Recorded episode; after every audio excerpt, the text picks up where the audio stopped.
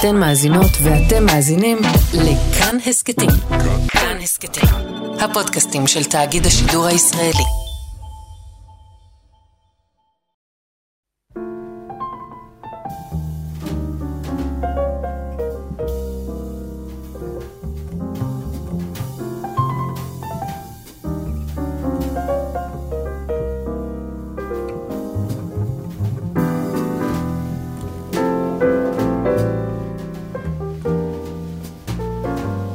שבת שלום, צהריים טובים, ברוכים הבאים להתבודדות ברדיו כאן תרבות. אני יאיר אסולין, ואיתי השבוע בהתבודדות אה, השבועית שלנו אל בטן אה, המציאות. אה, האלוף במילואים גרשון הכהן, שכמו שאמרתי לך כבר, ההגדרה הזאת היא, היא הגדרה שבחרת להציג את עצמך בה, אבל אני חושב שהיא מצמצמת, כי גם בשיחות בינינו ובכלל, אתה עסוק ברעיונות ובתפיסות והוגה דעות ומייצר משהו שהוא מעבר לכותרת המסוימת הזו. אהלן גרשון. שלום, אה, שבת שלום, ואני שמח אה, איתך כמובן, יאיר, להפליג. אז אני גם מאוד שמח שאתה פה, והשיחה שלנו באמת תפליג להרבה מחוזות אה, סביב הסיפור הישראלי והאתוס והתודעה, ודברים שמתפרקים עכשיו ודברים שנוצרים עכשיו. אבל אני רוצה להתחיל את השיחה שלנו דווקא ב, בשאלה כאילו אקטואלית. כי היא לא רק אקטואלית, והיא באמת איך אתה אתה, איך אתה רואה את המלחמה עד עכשיו? מה התובנות שלך כמתבונן בתוך הדבר הזה? אני לא רק מתבונן, אני גם uh, זוכה כאיש מילואים לראות את הכוחות, mm-hmm. לראות את uh, אנשים בפעולה גם ברמת המפקדות הבכירות, וגם יש לי חלק בשאלה איפה היית? זאת אומרת, האם אני, בתור מי ש... ניהל את התרגילים הגדולים לפיקוד, כמו פיקוד הדרום, לצה"ל, למטה הכללי. האם הכנתי נכון את צה"ל לקראת הדבר הזה? והאמת היא שהיה לנו תרחיש כזה, ועשינו תרגיל מהסוג הזה של התנפלות של חמאס על התקפה לעבר העוטף. הרצי הלוי היה אז אלוף פיקוד דרום, אביב כוכבי היה רמטכ"ל. ואני גם דיברתי על זה עם אביב, חודש אחרי המלחמה, ואמרתי לו, אולי נתנו לכם לנצח. אה, אבל האמת היא ש... בתרגיל. כן. אי אפשר בתרגיל אה, להתחיל עם קריסה מוחלטת. אז אין תרגיל. זאת אומרת, אה, תרגיל מתחיל בזה שהכוחות ערוכים, הכוחות מוכנים. שיש כוח מול כוח. כן, ואי אפשר להתחיל ב... כולם הלכו לישון, חיל האוויר בהדממה. ושום דבר לא עובד. זאת אומרת, קרה פה משהו, אני בתור uh, נער שגדל על תנ"ך והומרוס, mm-hmm. אין לי בעיה להגיד, יש פה uh, מה שקוראים בשפה המיתולוגית, זעם האלים. זאת אומרת, ואני אומר את זה מקצועית. זעם האלים מבחינת העיוורון הזה. כן, מה זה אומר? ההירדמות המוחלטת. מקצועית, מה זה אומר? אם בארבע בבוקר, בבוקר שבעה אוקטובר, הרמטכ"ל היה מיד מטלפן למפקד חיל אוויר, אלוף פיקוד דרום, היה מיד מעמיד את הכוחות המעטים שהיו לו, אבל בפריסה נכונה. אה, הכל יכול להיות אחרת. הערב של שבעה באוקטובר היה יכול להיות אירוע של הפתעה, נתנו לה מענה, יש לנו מחיר של נפגעים, אבל הבסנו את האויב. וכחוט השערה, זה היה יכול להיות לכאן או לכישלון הגדול. אבל אני לוקח את המושג שלך, זה זעם האלים, שזה בעיניי באמת, אה, זה מונח אסטרטגי לגמרי, ואני מאמץ את זה.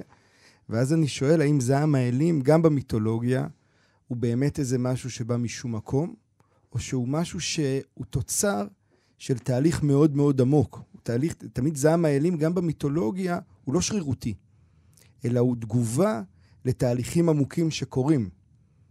כאילו, הוא לא פוטר אותנו מהתחקור או מהשאלת שאלות הגדולה, אלא הפוך.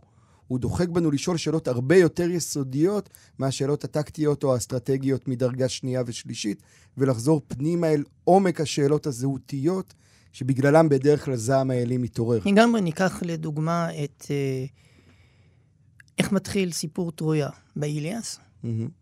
זה מתחיל באירוע של מגפה במחנה היוונים, והם קוראים אה, לבירור עם הכהן, ומתברר שאכילס לקח בשבי נערה, והיא בת של הכהן של כפר שהם בזזו אותו, מהמם.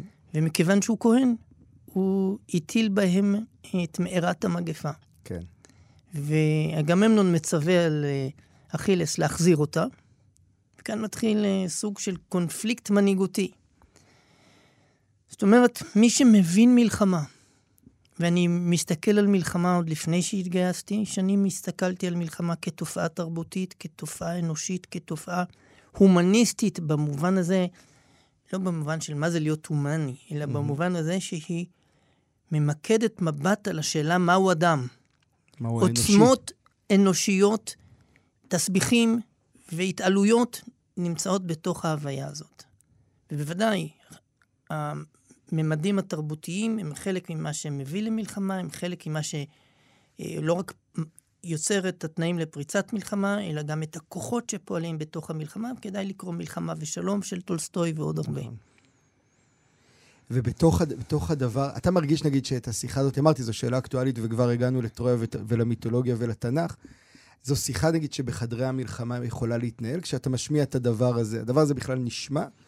או שיש משהו בסחף הזה של מלחמה, ואולי, בהמשך גם קצת אולי ניגע בזה, בסחף הזה של state of mind של צבא, שהוא כמעט זר לסוג השיחה הזאת. נפלא השאלה שלך. ועוד פעם אני חוזר לטרויה. הסיפור של האיליאס, ואחרי זה גם האודיסאה, הוא טרגדיה במובן הזה שהוא סותם את הגולל על ההירואיות של אכילס. בעצם האתוס ההירואי אה, מוגחך במידה רבה. מי שמביא את הניצחון ליוונים זה לא אכילס, שגם מת מוות אה, מיותר, כי אימא שלו אומרת לו, אם לא תנקום את מות פטרוקלס, אז תחיה חיי נצח, והעוצמות של זעם הנקם שלו אה, גוברות עליו. אימא שלו אלה. כן. זאת אומרת, אכילס מוצג כמי שעם כל הגבורה והשרירים, בסוף נקלע למבוי סתום, ומי מביא את הישועה? אודיסאוס. מהמם. אודיסאוס הוא האיש אה, שהוא הקשת. הקשת הוא גם לא דווקא בעל הזרוע החזקה עם החרב. הוא בעל המבט. הוא גם מרחוק.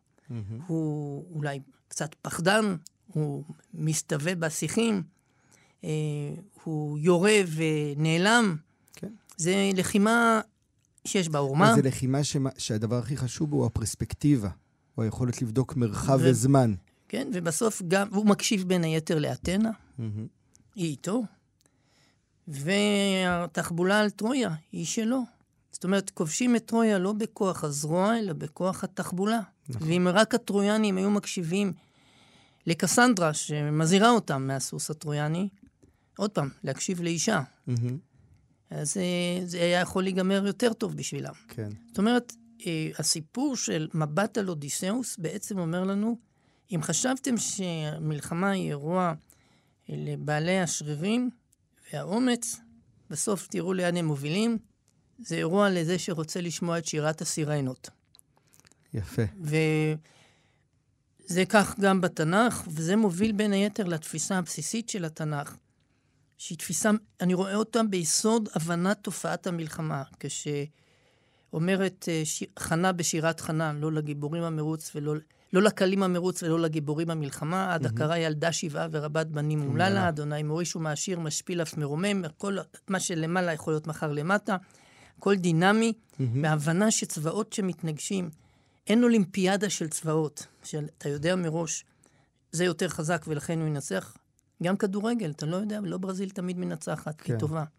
זאת אומרת, יש משהו שהוא ביד הגורל. ולכן, חיילים שמבינים את האי-ודאות, הם אנשים מאמינים.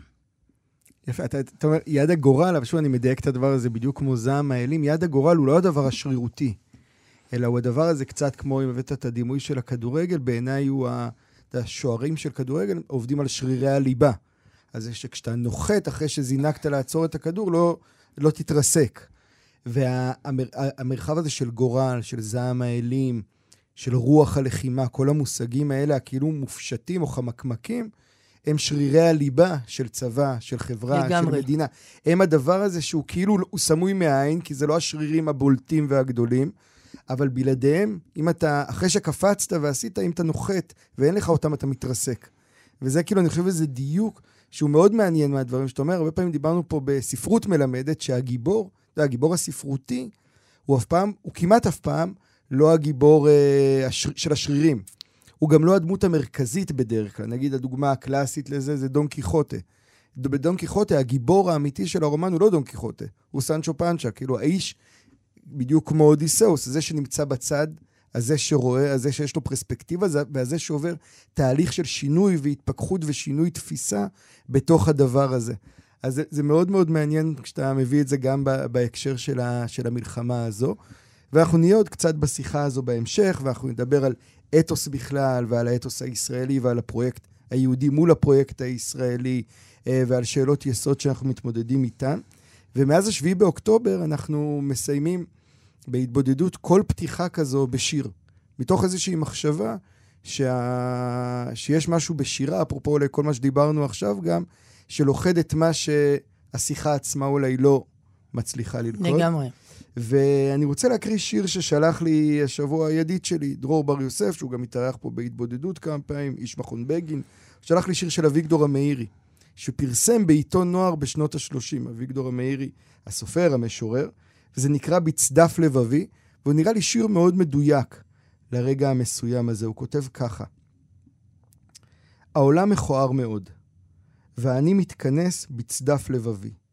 במקום שם עמוק לפני ולפנים, מזהירה לי פנינת אלוהים באושר בסוד. העולם אומלל מאוד, ואני מצטנף בחק עתידיה. עוצם את עיניי עד כדי עיוורון, ופולט כל כאב, כל ייאוש וחרון, ומאמין עד היסוד. העולם אפל מאוד, ואני מתגבש לשמש קטנה, וקורן ומזהיר מדמי, מלבבי, ולאט מתכנסות וסובבות סביבי אורות חיי. וזה כאילו אביגדור המאירי, אפרופו גם, אולי שיחה שננהל בהמשך, על המתח הזה בין יהדות לישראליות, זוכה פרס ישראל, באמת מהנפילים של, אה, של שנות ה-50, ה-60, ועדיין בסוף הוא כותב שיר שנשמע כמעט כמו שיר של הרב קוק. כן, אבל הם כולם מיושר, ובין היתר, בדיוק. איך אומר, העולם אפל מאוד, ואני מתגבש לשמש חיי. Mm-hmm. זה הסתירה הזאת בין מצב העניינים שנראה קודר, ולכן הם מדברים שירים, אני תמיד חוזר על זה, לברכט יש שיר שנקרא דונקלה צייטן, אה, נגיד ימים אפלים, אפלים. או חשוכים. חשוכים, כן. והשיר אומר בקיצור, אה, האם שרים שירים בימים חשוכים? כן, שרים שירים, על ימים, שרים שירים בימים חשוכים, mm-hmm. על מה שרים? שרים על ימים חשוכים, ובהמשך למאירי, ובצורה ממש הולכת איתו יד ביד, שיר הפרטיזנים, על נא תאמר הנה דרכי mm-hmm. האחרונה, את אור היום הסתירו שני, מי העננה, זה אומר חושך, אבל זה יום נחשפנו לו, הודיע ויבוא. והם היו בחושך הכי אימתני שאפשר בכלל להעלות על הדעת. אין אה, ממשות לשירת התקווה שלהם, mm-hmm. כי מי הם מהיער שינצחו את uh, העוצמה של הצבא הגרמני? אבל יום נחשפנו לו, הודיע ויבוא. הם שרים על היום. אני חושב שגם פה יש משהו בדימוי הזה של הצדף, שבעצם בתוך האפלה הזאת של הדבר הסגור נמצא את הפנינה. נמצא הדבר, דווקא שם היא נמצאת, היא לא נמצאת במקום אחר. דווקא בזמנים החשוכים, או דווקא ב, ביער. אתה מצמיח את הדבר הבא, מה שה... גם הדימוי שאנחנו משתמש בו הרבה, זה מה שוויקטור הוגו קרא לו צינור הביוב של ההיסטוריה. דווקא בצינור הביוב של ההיסטוריה נוצרת ההיסטוריה החדשה, או נוצר השלב הבא. וזה יסוד הרעיון המשיחי שכל כך uh, עכשיו נוטים להשחית עליו זעם.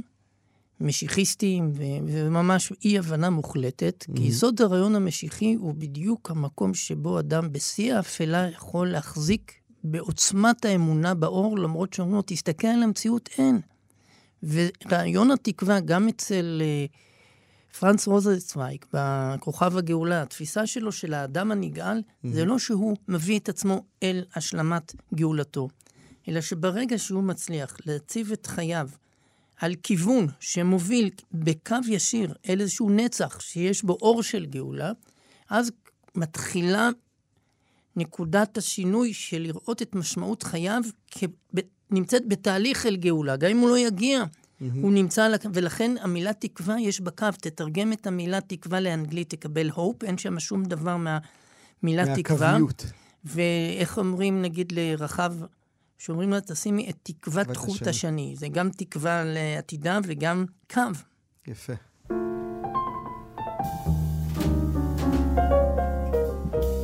טוב, אז ממש בהמשך לפתיחה שלנו, אתה רצית לדבר על מה שקראת לו, אני אקריא את הכותרת רק. גאולת ישראל, קיבוץ גלויות, קוממיות יהודית, אל מול הסיפור של מדינת uh, חברה אזרחית ליברלית שממוקדת בלא יותר מהטוב המשותף.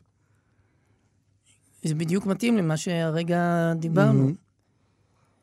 בן גוריון חזר והדגיש שוב ושוב ושוב, והשנים שבהם אה, הוא כאילו מזדקר כמנהיג במלוא גדלותה של מנהיגות, זה השנים הקשות של 1937. יש מאורעות, המאורעות לא נראות uh, כהולכות אל סיום, משנת 36 שמתחילות. Uh, יש ספר לבן בדרך, ויש מגבלות עם הבריטים. Uh, באירופה יש שלטון נאצי. זאת אומרת, השמיים קודרים.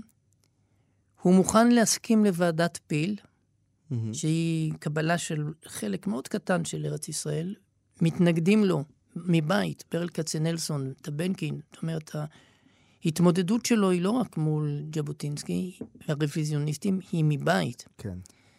ושם, אה, במקום הזה שהוא מתחיל לסלול את הדרך שלו, הוא חוזר ומסביר איך הוא תופס את מדינת ישראל, לא כמטרה לעצמה, אלא כאמצעי. המטרה הסופית, הוא קורא לה במרכאות המטרה הסופית, מה כן. שבעצם אומר היא אינסופית, היא גאולת ישראל השלמה בארצו, קיבוץ גלויות, קוממיות לאומית, וקוממיות זה לא רק תן לי אה, עוד רגע של שקט, אלא שזה יהיה בכבוד, בהליכה קוממיות, והמילה קוממיות גם מופיעה היטב בפתיחת מגילת העצמאות. Mm-hmm. בארץ ישראל קם העם היהודי, בארץ ישראל חי חיי קוממיות, כן. וקם וקוממיות קשורים אחד בשני, וגם המילה קם מתרגם לאנגלית to stand, לא רק זה, למשל, רש"י, על... לא, ה... באנג... באנגלית התרגום הוא אחר. באנגלית התרגום, Israel is the birthplace of the Jewish people. כן. שזה לא, שקר היסטורי, אבל זה משפט. אבל, אבל רש"י כן. אומר למשל, ויקום שדה המכפלה אשר לעפרון החיתי לאברהם, רש"י אומר, תקומה הייתה לו. כן. מה שזה בעצם אומר, הוא עושה טרנספורמציה של הזדקרות למקום חדש, להתעלות. תקומה הייתה לו. אז, טוב, זו שיחה שכבר באמת אנחנו ניהלנו אותה כמה פעמים, אני חושב. זה ה... לך יש את ההערכה המוחלטת לבן גוריון, כדמות של מנהיג או כ... כמוביל. אני תמיד תוהה בדבר הזה על איזשהו מתח שה... בין ההצהרות האלה של בן גוריון לבין בן גוריון כפי שהוא הנהיג את המציאות. כלומר, אני חושב שה...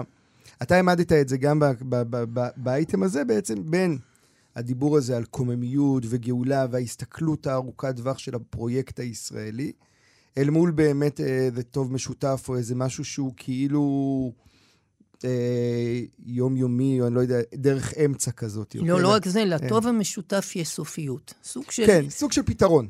כן. אוקיי. נכון. לפרויקט של בן גוריון, זה מפ... לכן הם גם... בולה, דייקת לי את זה מצוין. בין מדינת ישראל כפתרון למשהו, לבין מדינת ישראל כדרך. כדרך והיא אינסופית. ד... ובין היתר, ב... בן גוריון גם למד קבלה. אנשים לא מבינים, אני לא קבליסט mm-hmm. גדול, לא... אבל חלק מיסודות הקבלה, שהשפיעו גם על הרומנטיקה האירופית, בעיקר על הגרמנית, הוא ההכרה במתח האינסופי, בעיקר קבלת הארי בין האינסוף mm-hmm. לסופי. ובן גוריון מדבר על זה כל הזמן. לדוגמה, הוא מסביר, חלוצי פתח תקווה שואפים לגאולה אינסופית, אבל בסוף המעשה הוא תמיד סופי. זה חלקת אדמה שיש לה התחלה וסוף, זה מקום מוגדר, זה בעיות מוגדרות.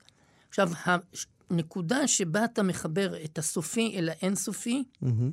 היא הנקודה שבה נמצא מנהיג מהסוג הגאולי, לא המנהל. המנהל לא עוסק באינסוף. כן. יש לו פס ייצור לנהל 100 מכוניות, אז הוא לא בונה את ה-100 מכוניות בפס ייצור בשאיפה לאינסוף. Mm-hmm. הוא יודע מה הוא קיבל כהוראת ייצור, הוא יודע מה הוא מייצר. כן. התפיסה הזו נמצאת במתח מתמיד בין הסופי לאינסופי, כשהשאלה המתמדת היא, האם מצד אחד, בגלל האינסופיות אתה זונח את הכאן ועכשיו, ומצד שני, האם אה, אתה מצליח לגעת נכון באופן שבוחר נכון את המעשה כאן ועכשיו אל מול הנצח. לא, אני, אני מרגיש שאצל בן גוריון בשפה או בדיבור, יש את המושגים האלה, הנצחי, הגאולי, הריצ... החיבור, הסקופ הרחב הזה שהוא מסתכל דרכו. אבל משהו במעשי, במעשים, הוא לא רק שהוא חיבר את הסופי לאינסופי או את האינסופי לסופי, אלא הוא הרבה פעמים ויתר על האינסופי בשביל הסופי. או יצר סיפור ישראלי שבו הסופי הוא העניין, הסיפור כן, הישראלי אבל... כפתרון. אנחנו רואים את זה היום, אני רק אגיד רגע עוד משהו על זה. אנחנו רואים היום כל הזמן את, ה, את הדיבור הזה על... בעיניי אחד הדברים, נגיד, שהשביעי באוקטובר הציף מאוד חזק, זה את כל ההבטחה הזאת של הציונות, שמדינת ישראל כמקלט לעם היהודי. אוקיי? נפלא. אוקיי? זה כבר לא מקלט. כמקלט לא הוכחנו את עצמנו, לא משהו. אה, אנחנו לא פה בשביל מקלט, אנחנו פה בשביל תהליך הרבה יותר גדול. בן גוריון, בסוף, במעשים שלו, הוא נציג מדינת ישראל כמקלט. והוא נציג מדינת ישראל כתפיסת קיר הברזל רגע, רגע, של אני... ז'בוטינסקי וכולי. הוא מימש את קיר הברזל, אבל נתן לו כיוון בקטע של בין הסופי לאינסופי, mm-hmm. אה, בממד מאוד קונקרטי. אני אתן לכם דוגמה. את, את הדברים האלה הוא אומר אחרי הקמת המדינה. וזה הנחה אותי המון פעמים כשהייתי נפגש עם אה, גנרלים אמריקאים, mm-hmm. ו- או בכל מיני מקומות uh, רשמיים, וגם הנשיא אובמה חזר על זה. We are committed to the security of Israel, אנחנו מחויבים לביטחון כן. ישראל. ואני הייתי אומר להם, זה מעורר בי חרדה, כי הסיפור שלי הוא לא ביטחון, כי אם ביטחון, בואו נסתדר בניו ג'רסי, איזה מקלט בטוח. אוקיי. Okay. מאה שנים להילחם uh, רק בשביל ביטחון, ובן גוריון אומר ככה, הביטחון הוא רק תנאי לקיומנו, לעצמאותנו. למדינת ישראל ייעוד מיוחד. כל מדינה חייבת לדאוג לשלומם, לרווחתם והתקדמותם של תושביה. מדינתנו מצווה גם על כך. זאת אומרת, הוא מודע לזה ש... היא גם אין... צריכה להיות מדינה נורמלית, אבל כן, לא רק. שאין מצב שבגלל שיש לי ייעוד גדול, נכון. אז אני לא דואג לביוב. ברור. ולא דואג לבית חולים ולחינוך. Mm. אה, אבל אין זה העיקר. מגמתה העליונה של מדינת ישראל היא גאולת ישראל, קיבוץ גלויות. זאת אומרת, מה שהוא רואה זה גם הביטחון, הוא לא הסיום אבל, של אבל, העניין. אז אני, אז אני מרגיש, ואולי זה, אולי, זו הטרגדיה שלו קצת כמנהיג, שאת השכבה, השכבה הזאת הוא לא הצליח להעביר הלאה. כלומר, יש משהו שאתה מסתכל בסופו של דבר על המדינה שהוא התווה, היא מדינה שאת השכבה הזאת היא לא, היא לא הצליחה להכניס אותה פנימה, ואני גם חושב שאולי זה היה כישלון ידוע מראש. כי יש משהו בבן גוריון ניסה לגבי התנועה הציונית, שבסוף הייתה תנועה של פתרון.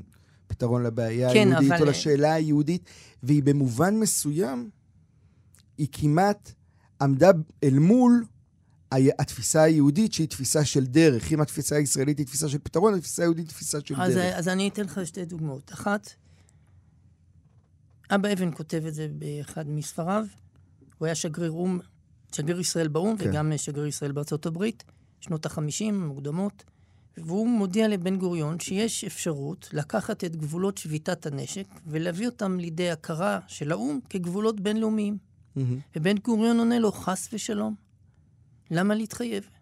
תהיה עוד מלחמה, נכבוש עוד. זאת אומרת, התפיסה שלו אומרת, הוא לא רוצה סופיות. לא, זה תפיסת הסבבים הזאת. ובין היתר, שהיא... גם כן. מפא"י לא רצתה סופיות. ולכן מפא"י מתנגדת לקמפ דיוויד של מנחם בגין, ואבא שלי בעדות, מפגישה עם רבין בגוש עציון, אבא שלי עבד הרבה עם הרב עמיטל בהקמת הישיבה, וגם היינו ביום הראשון בכפר עציון בעלייה לקרקע 67. בפגישה היו, אף אחד כבר לא בין החיים, היחיד שיכול להעיד על הפגישה זה אבא שלי, שגם הלך לעולמו. Mm-hmm. חנן פורת, הרב עמיטל, אבי ורבין. זה שנת 79, הוא כבר לא ראש ממשלה, בגין... כן.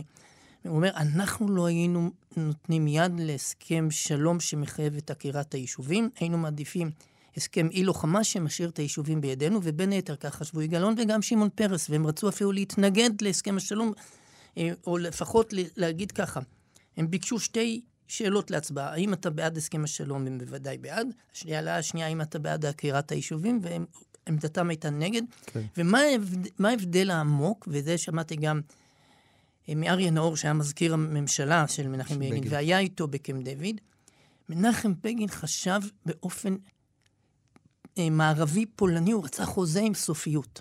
מעניין. מפא"י מעולם, בקוסמולוגיה שלה, לא חשבה על סופיות. ולכן, האנשים של הסופיות אומרים, מה זה מדינה בלי הגדרת גבולות סופיים? ואני אומר, אני לא רוצה גבולות סופיים, אני רוצה להשאיר את זה פתוח.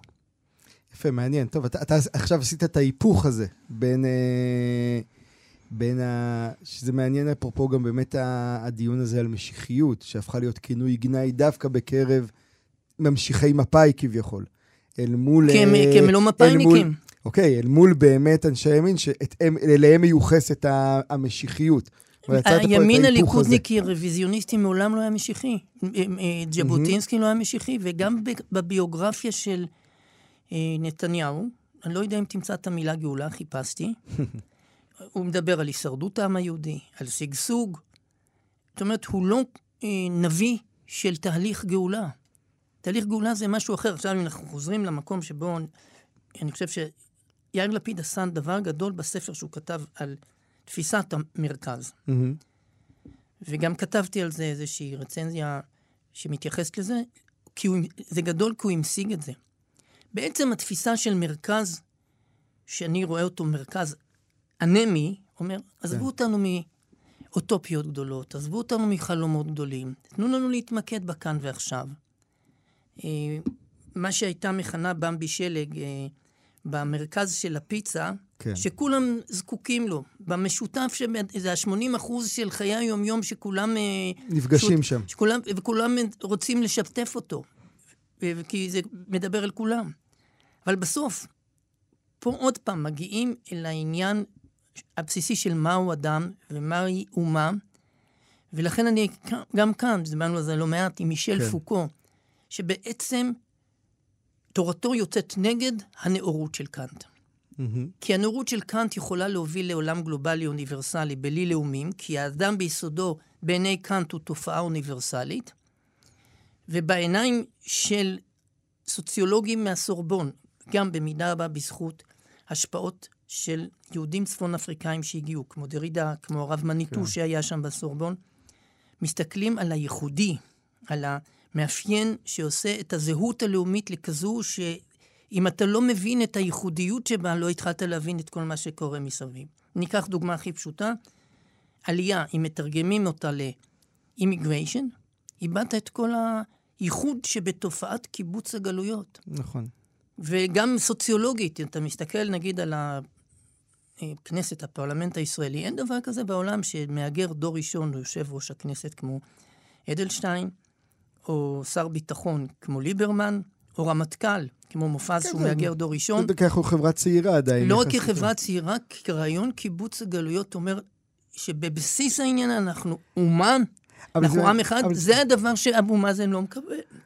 זה, זה, זה מעניין, כי אתה, שני דברים, אני חושב, חשובים סימנת. אחד, החלוקה הזאת, שהיא בעיניי באמת החלוקה הכי רלוונטית היום, בין... אה, מהפכנים לבין, לבין אנשים שרוצים לשמר את הסטטוס קוו. Okay, אוקיי? אפרופו מרכז, אפרופו כל המרחב הזה, שרק בעצם המוטיבציה שלו היא לשמר סטטוס קוו. אל מול כוחות שנמצאים גם משמאל וגם מימין, כמו שהדגמת גם, שאומרים, אנחנו רוצים לייצר מציאות חדשה, יותר גדולה, עם שאיפות יותר גדולות וכולי, להיוולד מחדש. כל האתגר הזה, שהוא בעיניי האתגר באמת הכי. מעשה בראשית, כך בן גוריון רואה את המעשה הציוני. מעשה בראשית. רואה, אני חושב שהוא רואה אותו בהצהרה ולא במעשה. יש, יש פער אצל בן גוריון בדבר הזה. בין מה שהוא, איך שהוא מדבר על זה, לבין איך שהוא עושה את זה. יכול להיות שזה מתוך נסיבות. אני דווקא למדתי עם השנים להיזהר תמיד בביקורת כלפי בן גוריון. לא, אני... אבל אני מרגיש שיש שם איזה משהו. זה, זה דבר אחד. הדבר השני שאני לוקח מהדברים שאתה אומר, אני חושב, זה ההבנה הזאת שה... שאנחנו כשמישהו עולה לפה נגיד, אז אם הוא עולה לפה כדי לחפש מקלט בטוח או איזה פתרון למשהו, אז הוא לא עושה, הוא, זה לא שהוא לא עושה את הצעד הנכון, הוא לא עושה את זה מהמוטיבציה הנכונה. אוקיי? כאשר ההתעקשות שלנו צריכה להיות על המוטיבציה שבאה ואומרת, המקום הזה הוא לא מקלט בטוח ליהודים בהכרח, הוא, הוא יכול להיות כן ויכול להיות לא, הוא לא המקום הכי טוב בעולם. הוא המקום שבו אנחנו רוצים להצמיח חזון חדש משמעותי, ואז אנחנו נכנסים לעוד שכבה, אגב, שהיא גם מתחברת לבן גוריון בכל מיני רמות, של העניין הזה של להיות אור לגויים. של היכולת הזאת היא באמת לספר סיפור גדול לעולם כולו מתוך המקום הזה. דבר שאנחנו לא מצליחים בינתיים לעשות אותו בשאיפה הבובריאנית או הדבר השונה של, של הדבר הזה. דבר שאנחנו עוד לא מצליחים לעשות. ולכן, אה, למשל, איך נתניהו מציג את מדינת ישראל בייחוד שלה? Start-Up Nation. Start-Up Nation, ודיסק און קי, ועגבניות שרי. אה, הלו, זה, זה מהות העם היהודי. כן. הייתי למשל בתערוכת אה, האקספו בשנגחאי. Mm-hmm. הייתי שם כאלוף עם חניכי המכלל לביטחון לאומי בביקור בסין. והביתן הישראלי, שדרך אגב, אה, על ההתחלה היה קונפליקט עם הפלסטינים, כי הייתה בו תמונה גדולה של ירושלים והר הבית, והם דרשו שיורידו את זה. אוקיי. Okay. המוטו העיקרי של מה זה ישראל, איינשטיין, דיסק און קי, טפטפות, יפה מאוד, mm-hmm. חס ושלום לזלזל בזה. אה, איינשטיין פחות קשור, אבל כן. לא משנה. כן, כן, כן, כן, זה הסיפוח הזה של הישראלי את היהודי. כן. כן.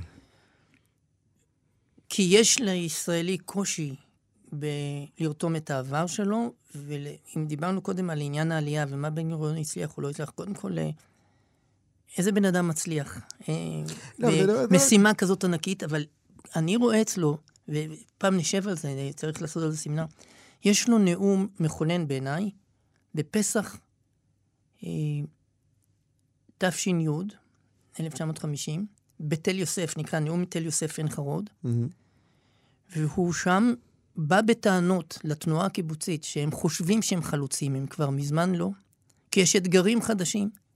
ולמשל, איך יכול להיות שבבית שאן מגיעים עשרות אלפי עולים והם לא מחפשים להם מקום עבודה כי הם רוצים לשמור על אי הפסקת אה, שכירים כן. בקיבוץ הסוציאליסטי, והוא אומר להם, אתם לא מבינים, יש פה אתגר חדש ואתם לא חלוצים. והוא מדבר במפורש, מביא את התלמוד, מסכת ברכות.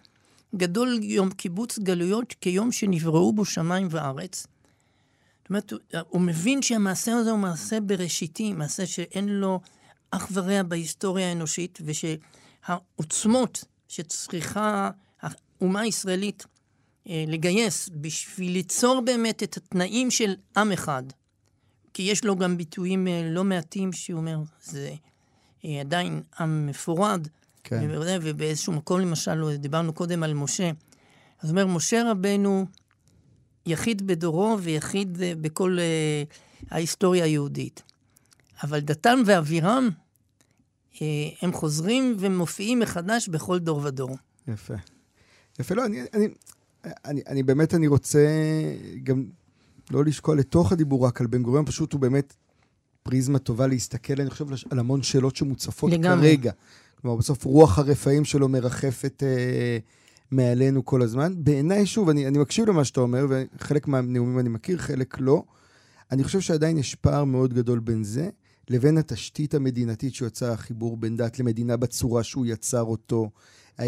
בכלל המחיקה של כל הגלות, מה שנקרא, הקפיצה הזאת.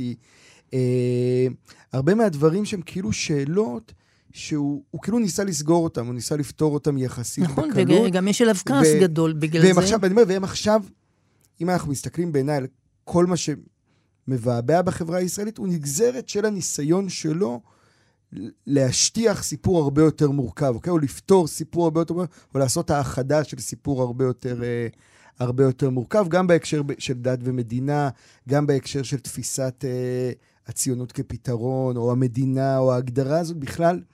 השאלה הזאת היא כמו איינשטיין באקספו בסין, אז הדבר הזה שבו המתח העמוק הזה בין הסיפור היהודי, שהוא לא מוגדר על ידי טריטוריה, אלא הוא מוגדר על ידי סיפור, הוא נוצר במדבר, ב-No Man's Land, אל מול התפיסה הלאומית שהציונות פעלה מולה, שזו לאומיות מודרנית של המאה ה-19. קשורה למולדת. שהיא קשורה לשטח.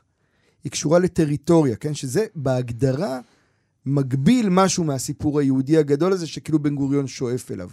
לגמרי, ומי שעסק בזה בצורה, לדעתי, הכי מעמיקה, הכי תופסת את השור בקרניו, זה א' ב' יהושע.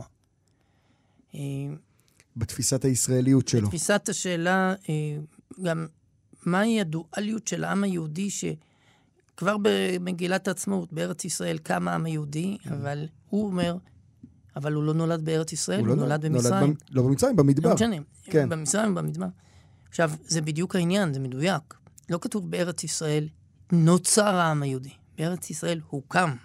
כן, זה כבר- משהו אחר. זה, זה כבר דיון, כי כן, כן, אבל- בתרגום לאנגלית שהופיע בניו יורק טיימס, עוד לפני שהוצרה ההכרזה, כתוב Israel is a birthplace, כאילו זה המקום שבו נולד. ולכ... אבל זה שאלה כבר של אבל התרגום. למה זה כן. חשוב? כי בעצם העם היהודי יחיד בהיסטוריה בזה שהוא לא מספר לעצמו את הסיפור ליחס, ביחסו למולדת שלו, שאנחנו היינו כאן הראשונים.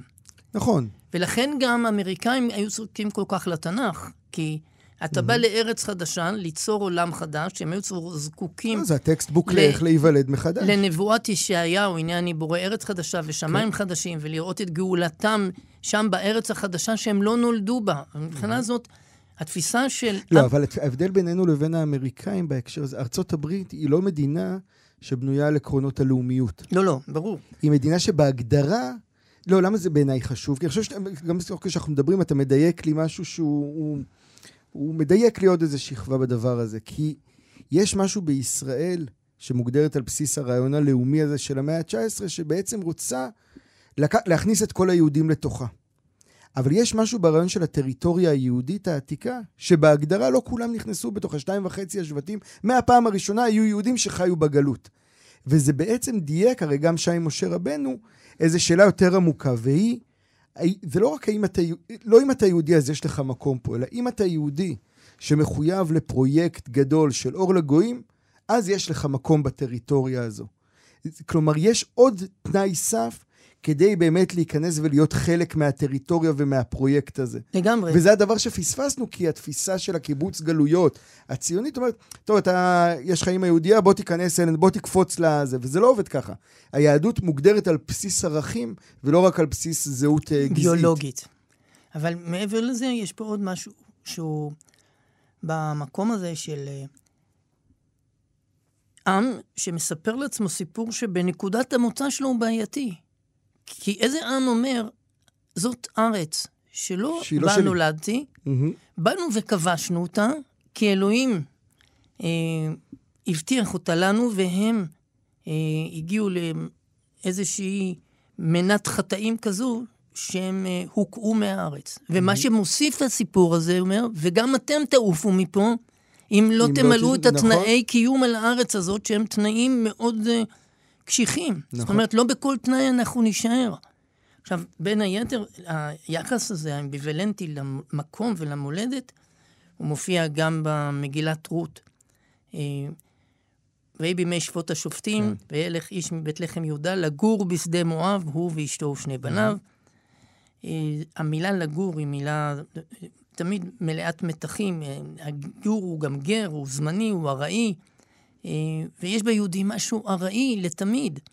אה, והארעיות הזאת עומדת בניגוד ליכולת לייצב מקום עם מולדת שאתה לא עוזב. בניגוד לחזון הזה, של חזון הלאומיות, שוב, שהוא, אני חושב שאנחנו מתרסקים עליו פעם אחרי פעם. כלומר, אנחנו תקועים במונחים כמעט של טכנולוגיה, אנחנו מדברים ב product market fit, שלא מתאים לסיפור שלנו.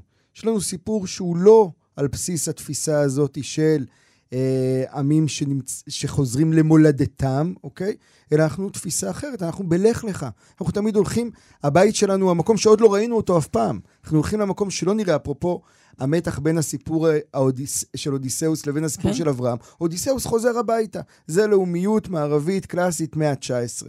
הסיפור היהודי אף פעם לא היה במשחק הזה, הוא תמיד הולך לקראת הדבר שהוא לא יודע מהו. תמיד הולך לקראת האינסוף הזה. שאתה קצת דיברת עליו. ואז, כאשר אנחנו מכניסים אותו לתוך גבולות ולתוך טריטוריה, בלי לשמר את ה... מה שאני חושב אתה תקרא לו החלוציות הרוחנית הזו, אוקיי? בלי לשמר את הביאבוע הזה, אז הוא מאבד את כל הייחודיות ואת שלו. הצורך במסע מתמיד. במסע ואת הצורך בירור. במסע מתמיד, ואת הצורך גם ב... אפרופו תפיסת קיר, הבר... תפיסת קיר הברזל, הרי זה בדיוק הכשל העמוק שלה, כי איפה היא קורסת? בזה שהיא מנתקת אותך מהמרחב. היא מייצרת לך את התפיסה הזאת שאתה תבנה קיר מברזל. דרך אגב, בן גוריון לא חשב על זה ככה, אנשי השומר ממש לא חשבו ככה. נכון, אבל בפ... המושג בפועל... הכי אה, אה, מבטא את קיר הברזל, וכשאתה מדבר עליו, הוא הווילה בג'ונגל. בדיוק. עזוב אותי זה מעשר... בדיוק, זה בדיוק הדבר הזה, אבל בסוף בן גוריון לא חשב על זה ככה, אבל יצר את זה ככה. זה בדיוק העניין. כלומר, יש משהו ב... בפער הזה שוב של הבן גוריון, אבל של הסיפור הישראלי בכלל, של המחשבה הזאת של הווילה בג'ונגל, שאנחנו אומרים אותה לעצמנו כמחמאה, כי אנחנו כאילו הווילה. בפועל היא מייצרת את כל הניתוק הזה, ואת האפשרות באמת ללכת בדרך אינסופית. ולא רק זה, גם להסתכל על מה שמחוץ לחומה של הווילה בתור ג'ונגל, ואולי הוא ברור. עשיר בתרבותו, וכדאי, בין היתר, הבחירה שלנו, שהיא נראית כאילו היא הכרח קיומי, להיות חלק מאירופה ומהמערב, מהמם. אני תמיד אומר, אני שמח שאני במזרח התיכון, ואני רוצה להיות חלק מהמזרח התיכון, ואני לומד ערבית, ואני מכיר בתרבותם העמוקה של הערבים. אה, לא שאני הולך עם בן לאדן לתקיפת אה, מגדלי התאומים, כן. אבל היה לבן לאדן insight במאבק הזה. זה מאבק נגד הרצון האמריקאי לייצר ויהי כל הארץ שפה אחת ודברים אחדים, הגלובליזציה האמריקאית שיוצרת רילוקיישן לכולם, ונדידת פועלים, ובעצם מחסלת תרבויות, מחסלת את הקיום של משפחות. אה, לא עושים רילוקיישן כן. עם חמולה. ו- אה, אוקיי, אז ת, ת, תלך עם זה הלאה אל מול הסיפור הישראלי. כי הסיפור, כי, כי הרי תמיד, תמיד בעמדה שלך, שזה מה שמעניין בה, הרי אתה מחזיק את, את המתח הזה. אתה מצד אחד מדבר על תנועת העבודה והמשיחיות וזה, מצד שני, ההשתלבות הזאת היא במרחב. אגב, אני לפעמים, כאילו, אני לפעמים, כשאני חושב עליך, אז ה, כל השיחה הזאת, השיחה שלנו ככה מתפתחת ומבעבעת, אבל באמת עכשיו זה היה, השבוע זה היה הרצאית של יאיר שטרן. אוקיי? ושל כל הדמויות האלה, שמתוכם צמחו, גם הכנעניות צמחה בצורות מסוימות, והשמאל הרדיקלי צמח בתוך המרחבים הכאילו ימנים רדיקליים האלה וכולי. אה, אבל זה המון דמויות שהחזיקו מורכבות מאוד מאוד גדולה לגבי המרחב ולגבי הרצון להיות חלק ממנו. והדבר הזה נמחק כמעט לחלוטין, הוא לא קיים בשיח הישראלי כמעט בכלל. כלומר, הוא, הוא נשטף ונשאר רק מדינת ישראל כפתרון, כביטחון, כיהדות שרירים, כקיר ברזל, כווילה בג'ונגל. בהחלט זאת שאלה גדולה גם על... אה, אה, לא רק יאיר שטרן, אני הולך עד לשומר. מהמם. המחלוקת שהייתה בין השומר ובין נילי, כן. הייתה על השאלה, במי אנחנו משליכים יהבנו על העתיד? בטורקים העות'מאנים? במ- במלחמה שלהם עם האנגלים או באנגלים? מהמם. בבני המקום או בקולוניאליסטים וה- שבאים בחוץ? בני השומר, אנשי, חברי השומר רצו להיות עם העות'מאנים. לכן לישנסקי עלה לגרדום בדמשק, הם הסגירו אותו. מהמם. וכשאני מסתכל על זה, זאת אומרת יש... שבצומת הזאת אה, פספסנו, גם אם צדקנו לא, טקטית, אולי פספסנו מהותית. כן, עכשיו, מערכת מתחים, גם כשהיא... אתה עומד בצומת ובחרו, בין, כולם בחרו בצד האנגלי, שהביאה לפה מודרניזציה והביאה לפה מדינה כן. מערבית מסודרת, איבדנו משהו עמוק, כי למשל, כפר גלעדי, שהם היו עוד בתקופה העות'מאנית, את הקניות הם היו עושים בביירות, לא בחיפה. מהמם. זאת אומרת, המרחק מכפר גלעדי לדמשק, או מכפר גלעדי לביירות, הוא אותו מרחב עות'מאני של מרחב בלי מדינות ובלי גבולות ושערי גבול ופספורטים. וכשאנחנו התכנסנו למה שיצר סייקס פיקוי, מדינות לאום, חלקן מלאכותיות, mm-hmm. עם גבולות, אה, לנו זה היה מאוד מתאים לפרויקט הלאומי שלנו, אבל איבדנו את הדינמיקה עם המרחב. אנחנו איבדנו את הדינמיקה במרחב, ואני אוסיף לזה, אני חושב, איבדנו את הדינמיקה עם עצמנו. כלומר, היינו צריכים במובן מסוים לוותר על עצמנו כדי להתאים את עצמנו למודל ההוא שרצינו להשתייך אליו. שזה בעיניי המחיר היותר עמוק, והוא המחיר שרודף אותנו, אני חושב, ממש עד היום, כן? אפרופו משיחיות ככינוי גנאי, הוא פועל יוצא, כמו שראיתי בדיוק אה, מישהו השבוע כתב, הוא רצה, לא זוכר מי זה היה, רצה לכתוב איזה משהו שלילי על, אה, על משהו שקרה, הוא כתב, השבתאים המשיחיים, אז, אז מה שרציתי להגיד, אתה יודע, כאילו, לפחות לפי שולם, הציונות היא, היא המשך של, המשיח, של, של. השבתאות. כלומר, הניסיון הזה לייצר סטריליזציה של הסיפור הלאומי, היא הדבר הזה שרודף אותנו וצץ מכל מיני חורים ומגיח. ועוד דבר שלא נצליח לדון בו כאן לעומק, זה באמת, אנחנו נרשום לעצמנו נושאים לעיון משותף. לפעם הבאה. למה אה, השוק, הקטע הזה של הטראומה משבתאי צבי פגע בעיקר ביהדות אשכנז, מהמם. וכמעט לא טלטל את יהדות אה, הבלקן, יהדות ספרד. אה, כן, צפון אה, אפריקה. כן, לא טלטל. כן. הם ידעו להכיל אותו אחרת לגמרי. מהמם. ההסבר שלי על רגל אחת פשטנית, הקבלה מאפשרת להכיל כישלונות. יפה. לא, אני, אני, אני חושב שזה נכון, וניקח את זה עוד, נתרגם את זה קצת לסיפור הישראלי. היא מאפשרת להכיל דרך. היא מאפשרת לא להיות מחויבת למציאות בינארית, אלא כן. למציאות שהיא הרבה יותר מורכבת. והיא, בעיניי זה, זה מתחבר אולי לשאלה הזאת שהיא, אתה, אתה יכול לראות פה, מכל הכובעים שאתה מחזיק, מציאות שבה באמת נצליח להיות חלק מהמרחב הזה? שהסיפור הישראלי, או, או, או, או בת- בתצורה אחרת של שאלה, מה הסיפור הישראלי דעתך צריך לעשות כדי להצליח להיות חלק מהמרחב הזה? בין היתר להבין שבמרחב הזה אין מקום לחילונים. אוקיי, זה אחד הדברים המרתקים. שהציונות נגיד היא במהותה, כל הלאומיות הרי המערבית היא רוצה להיות תחליף לאלוהים. כן, מה, זה אומר? אה. המאה הקודמת, גם אצל הערבים, ניסו ללכת על המודל החילוני. הפן על מות- ערביזם, האלוהים. הפן ערביזם של נאצר הוא על אירוע לאומי חילוני, לא דתי. מהמם. אותו דבר הבעת' של אסד ושל אה, סדאם חוסיין בעיראק, ואותו דבר אש"ף, שהוא כן. ביסודו חילוני על מנת להכיל את הנוצרים, כן. אה, וג'ורג' חבש ואחרים. ש... הגדרה זהותית של לאומיות ולא דתיות. בדיוק. אבל זה שייך למאה הקודמת. אחד הדברים שאנחנו לא מבינים, והיו לי על זה שיחות, קלטתי את הפוינט הזה מיהודי יקר, הנה עבדי, חבר קיבוץ דגניה, מהמם. נולד בדמשק, היום כבר בן למעלה מ-90, היה איש מוסד, היה צנחן, והוא היה מושל עזה, בשנים של משה דיין כשר ביטחון. אוקיי. אה, הוא במידה רבה עדיין חווה את חוויית הערבים החילוניים. ממנו זה נגמר. כי מי ששינה גם את הלחימה נגדנו הוא עבדאללה עזאם מסילת אל-חרטיה, שב-67' עבר לירדן, לא נספר את כל הסיפור. מהמם. הוא היה המורה של בן לאדן באפגניסטן, והוא יצר, יצר את החיבור המחודש של הערבים והמוג'הדין שנלחמים על בסיס ג'יהאד דתי.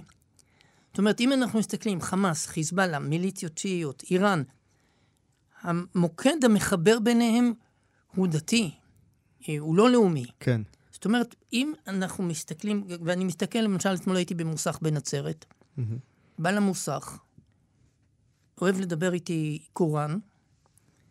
אה, באתי, לא הפרעתי לו, הוא מתפלל לתפילת הצהריים בדיוק, כשנכנסתי אליו למשרד. אה, וזה דבר בסיסי של האנשים במרחב, הם חיים את זה. הם, איך אומר לי ערבי, כשאין גשם והוא צמא לגשם עם האדמה, עם הזיתים, או לאללה זעלן עלינה, אלוהים כועס עלינו. כן. הם, הם במקום הזה, ולכן כשאני למשל בניתי בית בשנות האינתיפאדה הראשונה, 1991, אה, בצור הדסה, מהמם. והייתי צריך טייח. הביאו לי מישהו שאמר לי, תשמע, אני אבוא בעוד חודש, ואני זקוק עכשיו לכסף. אני אעשה לך את זה יותר זול בעוד חודש, אבל תן לי עכשיו. נתתי לו כמה אלפי שקלים. אמרתי לו, אנא בחף מן אללה, אני אראה אלוהים. כן. אינתה בחף מן אללה. זאת אומרת, אלוהים בינינו. לא בית משפט היה מביא לי אותו. יפה. וברגע שאמרתי לו את זה, הוא אומר, וואלה, מה לא? אני, אני, אני, אני, אני, אני חותם על כל מילה במובן הזה שה... אני גם כותב על זה הרבה וגם מדבר על זה פה במקומות אחרים, על הצורך הזה של מה שאני קורא לו זה להוליד את אלוהים מחדש. זה לא רק ה... זה לא לחזור לתפיסה הדתית ההיא, אלא זה באמת לייצר רעיון רלוונטי של התגלמות אלוהים בזמן הזה. נכון. שהוא קשור גם לטכנולוגיה, הוא קשור לשינויים, הוא קשור לכל השאלות האלה שעולות, אבל התפיסה הזאת שזנחנו אותה, אגב, שאיפה רואה אותה הכי הכי חזק, בעיניי דווקא בדיון על משבר האקלים. שבו זה דיון שאם אלוהים לא קיים בו, אז ברור שאתה חו- חולב את העולם אטום, כי אתה במרכז. אבל אם אלוהים קיים בו, אז פתאום כל התפיסה של הקוסמוס ושל האדם כחלק מקוסמוס וכחלק ממרחב הרבה יותר גדול, הופכת להיות שאלה הרבה יותר מדויקת ונכונה. אני כן אגיד שבעיניי, וכשאנחנו מתחילים לדבר על הדבר הזה, שהוא מאוד מאוד חשוב וקיומי אפילו, אז זה באמת מחייב סיפור לאומי אחר לגמרי מהסיפור הישראלי כמו שאנחנו חיים בו. כלומר, אין אפשרות.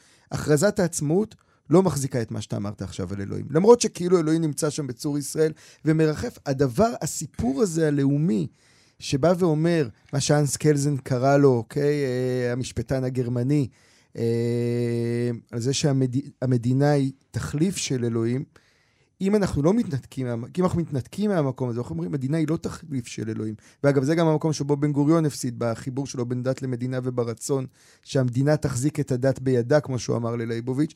אם אנחנו נותנים לדת את המרחב שלה ולאלוהים את המרחב שלו, רק אז אנחנו באמת יכולים לייצר סיפור לאומי אחר שמחובר למרחב הזה. אני חושב שבמידה רבה הוא נוצר, וחלק מה... אבל הוא נוצר, אבל הוא מאתגר, חייבים הוא, להכיר הוא בזה שהוא מאתגר את הסיפור הציוני, כמו שאנחנו גדלנו בתוכו. החרדות שהביאו אנשים לקפלן, חלק מהן אה, נובע מהשאלה הזאת, ואיפה אני בסיפור החדש הזה. ולכן נכון. כשחיילים רוקדים לפני קרב, וקבלת שבת, וזה רץ ברשתות, אני הייתי על זה בדיון במכון הישראלי לדמוקרטיה, mm-hmm. מה זה הדבר הזה? זה זה צה"ל של מדינת ישראל, לא... מה פתאום מתפללים לפני קרב?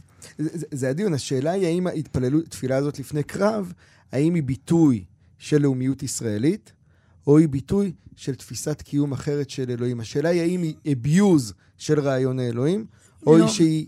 אתה, אתה מבין מה שאני שואל? כי, כי יש משהו, הסיפור הישראלי, מה שהוא עשה, שוב, התחלנו בבן גוריון נסיים, ואנחנו כבר ממש בסוף, זה ה... לקחת את הרעיון, את אלוהים, ולהפוך אותו זה ככה מדינות הלאום עשו, להפוך אותו לכלי שדרכו מדינות מגשימות הרבה מהשאיפות שלהם. אז אני לוקח את זה בצורה הכי פשוטה, כמו mm-hmm. נגיד מסי, כשעולה למגרש, לפני כן הוא נכנס לכנסייה שנמצאת על יד חדר ההלבשה בברצלונה, כן. היום לא... ו... אה, לא, סבתא רגילה, אפשר להגיד סבתא מרוקאית, עולה כביסה, אומרת, אה, מסתכלת על השמיים, אומרת, אלוהים, בחייאת, עבדתי קשה. תתחשב בי עם אוקיי. הגשם עד שתתייבש הכביסה. היא מדברת איתו, הוא נמצא איתה בחוויה. זה הסיפור, שאתה סיפרת על הטייח ההוא, זה מבחינתי המבחן הגדול. האם אלוהים ביני ובינך, האם זה גורם לי לעשות, להתנהג אחרת בעולם? האם מדינה שיש לה אלוהים, שאלוהים עומד במרכזה, מתנהגת אחרת בעולם? יש לה ערכים אחרים, היא אור לגויים, אה, היא מייצרת את כל המציאות האחרת הזו, כי אחרת זה אלוהים הופך להיות כלי כדי להגשים שאיפות אחרות לגמרי, ברובן אפלות. נפלא. מה שמדהים הוא זה שכשערבים הסתכלו עלינו, הם ראו בנו אה, נשאי אמונה אלוהית. Mm-hmm, בהחלט. כששייח' אל-קרדאו מסתכל על ניצחון צה"ל ב-67, הוא אומר, תבינו, החיילים שלהם באים טעונים באמונה. Mm-hmm. אם לא נביא גם אנחנו חיילים עם אמונה, אין לנו סיכוי. אגב, אני, אני חושב שהיום, אני מרגיש את זה ב...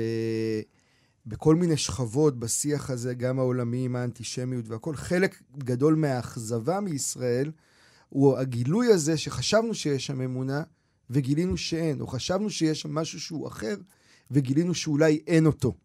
זה איזה סנטימנט שאתה שומע אותו בכל מיני צורות, לא אצל כולם, אבל זה איפשהו קיים שם. אבל זה גם סנטימנט נוצרי, שזה מוביל אותנו בין נכון, היתר להבדל נכון. הגדול, ב... כי בין היתר, אם הייתי צריך לתרגם לאנגלית את המילה אמונה, אז לא הייתי מתרגם לא ל faith ולא ל belief, אלא ל trust. ולכן כל כך מעניין שעל הדולר כתוב In, God, God we trust. טוב, תודה רבה, גרשון הכהן. תודה, תודה. אה, אנחנו ממש בסוף. תודה רבה לנדב אלפרין שערך אותנו, שיהיו בשורות טובות, ואנחנו עוד, עוד נמשיך רבה. את השיחה הזו. ונאמין אה, בעתיד הטוב שמצפה לנו. בהחלט. בהחלט.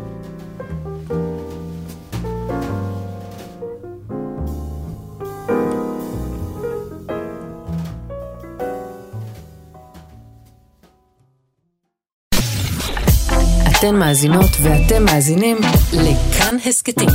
כאן הסכתים, הפודקאסטים של תאגיד השידור הישראלי.